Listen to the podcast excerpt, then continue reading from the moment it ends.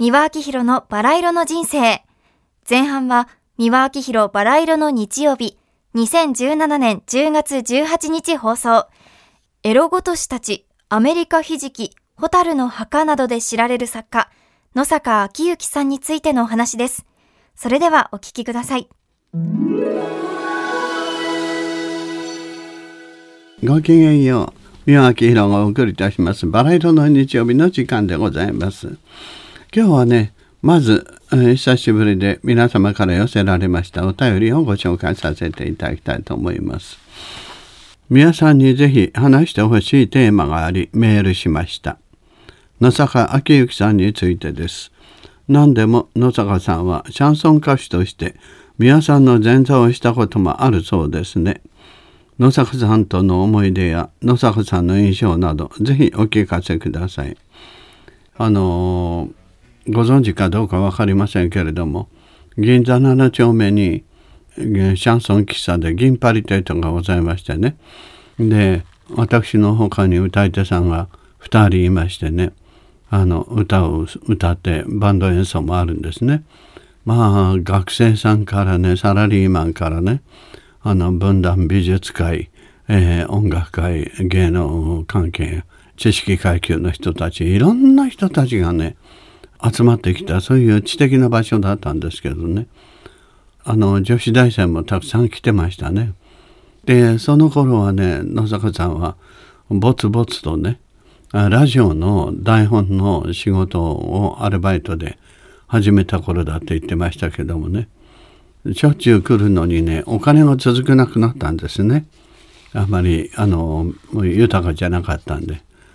でそしたらねいっそのこと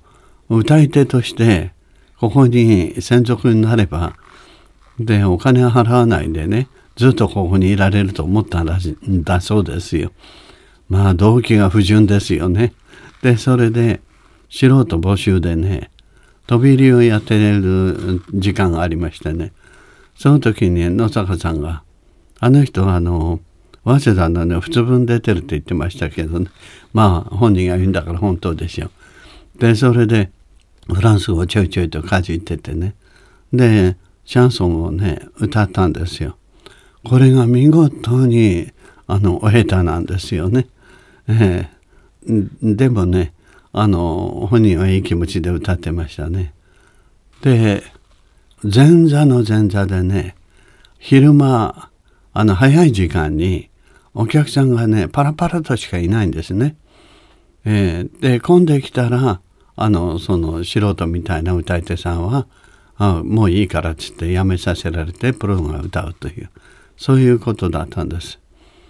で前座の前座で野坂さんは歌わしてもらっててそれでお客さんが入ってきたら「あもうあんたいいから」っつってやめさせられてそれがすごい屈辱だったらしいんですよね。でそしてそうこうしてるうちに野坂さんはエロごとしとか素晴らしい小説を書いてそれでいろんな賞をもらったりして。で三島さんなんかもね最近何かあの読むにふさわしい小説ありますっつって三島さんに電話したらねあああの野坂喜育少女って言ってましたね。野坂少女の書いてるねエロごとしとか本当にちょっと面白いから読んでみなさいで私もそれでねえあの野坂さんで結びつかなかったんですけどね。でそれで今度は大御所になってでコマーシャルの「あのそうそうソクラテスかプラトンかな」っていう歌でね一躍人気者になってで日比谷公会堂でねコンサートやったんですよ。でその時に声がかかってね花を添えてくれないかって言うんで「あいいですよ」っつって。で私あの出てあげたのね。でそれであの、じゃあというわけで、ミロールとかね、2、3曲歌ったんですよ。え？で、そしてその後で野坂さんがね、真打ちってことで出てきて、まあ、楽屋で聞いてたらね、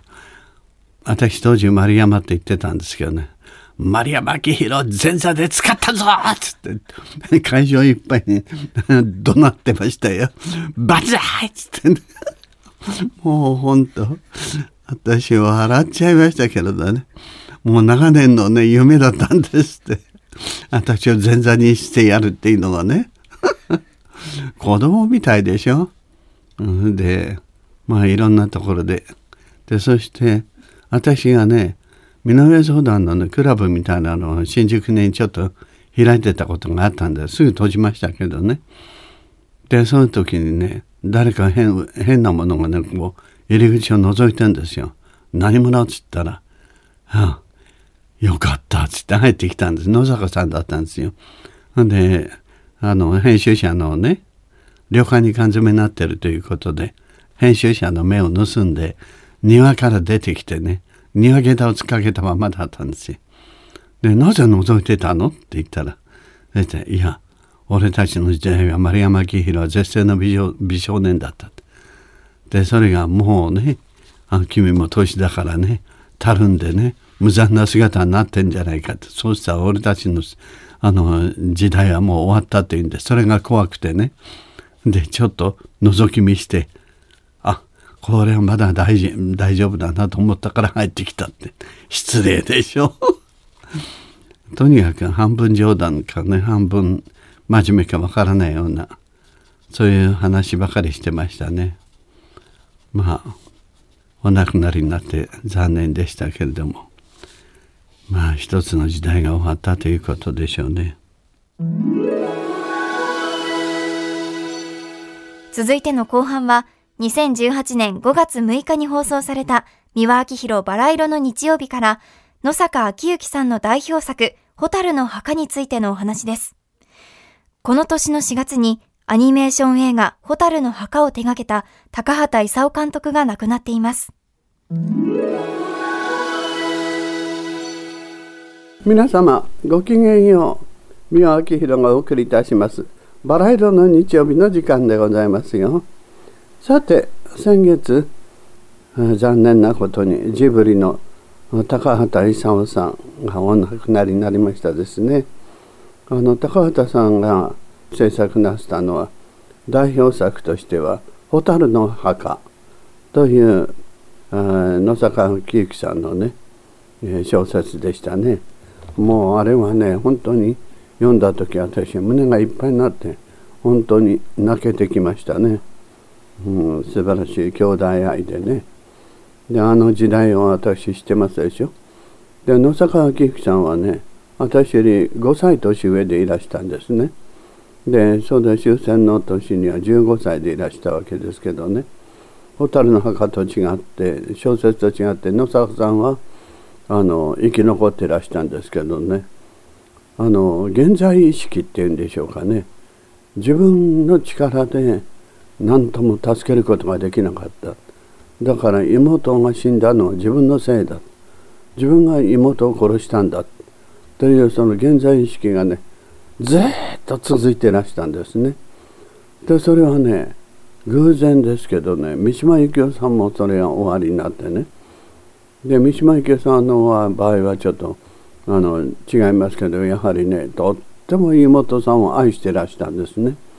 でその妹さんが亡くなったのも結局自分で力が至らなかったからだって言ってそれに近いような小説もね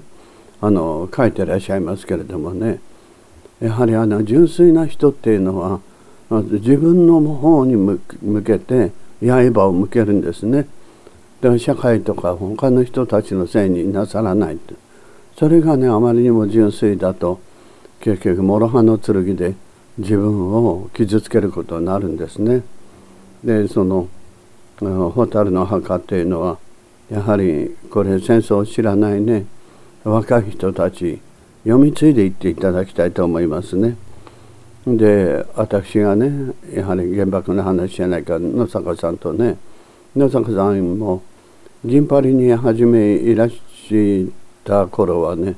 まだ無名でいらしてね放送作家としてのアルバイトをしてらしたんですよね。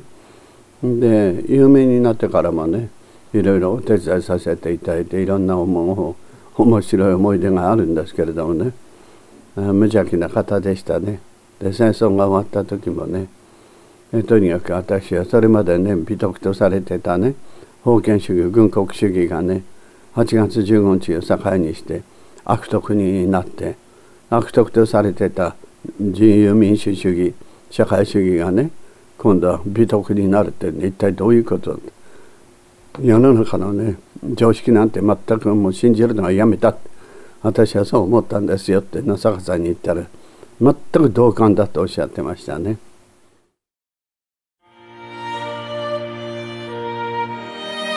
三輪明宏のバラ色の人生ではリスナーの皆様から番組の感想や三輪さんへのメッセージを募集しています。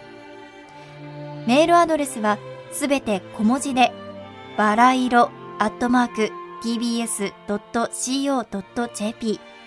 バラ色の綴りは b, a, r, a, i, r, o です。たくさんのお便りお待ちしています。それではまた次回お会いしましょう。ごきげんよう。